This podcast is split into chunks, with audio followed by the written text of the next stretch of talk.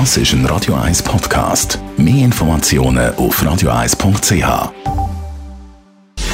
Gesundheit und Wissenschaft auf Radio 1. Unterstützt vom Kopfwehzentrum Irlande Zürich. www.kopfwww.ch wir werden alle immer wie älter. Das ist ja eigentlich äh, sehr etwas Schönes und sehr etwas Tolles. Aber gibt es auch neue Schwierigkeiten. Bis 2040 wird der Bedarf an Pflegeheim, Spitexdienst und betreuten Wohnformen in der Schweiz stark zunehmen. Eine neue Studie geht von mehr als 54.000 zusätzlichen Langzeitbetten in Pflegeheim aus, was ein Anstieg von 69 Prozent ist.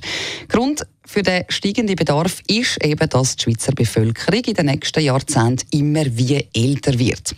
Wie eine Studie vom Schweizerischen Gesundheitsobservatorium zeigt, wird sich die Altersklasse 80 plus bis 2040 fast verdoppeln und die Altersklasse 65 plus wächst in der gleichen Periode ungefähr um 52 Prozent. Das prognostizierte Wachstum stellt das Schweizer Gesundheits- und Pflegewesen vor grosse Herausforderungen.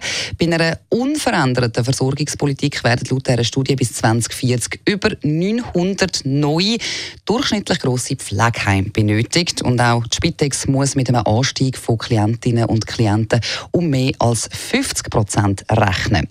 Wie die Studienautoren schreiben, führt der erwartete Bedarfsanstieg nicht nur zu einem infrastrukturellen Engpass, sondern verdeutlicht natürlich auch den bevorstehenden Personalmangel. Der aktuellste Pflegepersonalbericht geht bis 2035 von 35.000 zusätzlich benötigten Pflege- und Betreuungspersonen in den Pflegeheimen aus und 19.000 mehr wären es in der Spitex. Das sind wahnsinnig grosse Zahlen und das heißt auch, dass jetzt viel Engagement und Investition oder auch Werbung muss passieren, dass wieder mehr Junge eine Ausbildung im Pflegebereich anfangen und dass der Beruf attraktiver wird. Schlussendlich sind wir alle oder zumindest fast alle irgendwann im Alter davon betroffen, wenn es zu wenig Altersheim-Pflegende oder auch Spitex-Mitarbeiter gibt.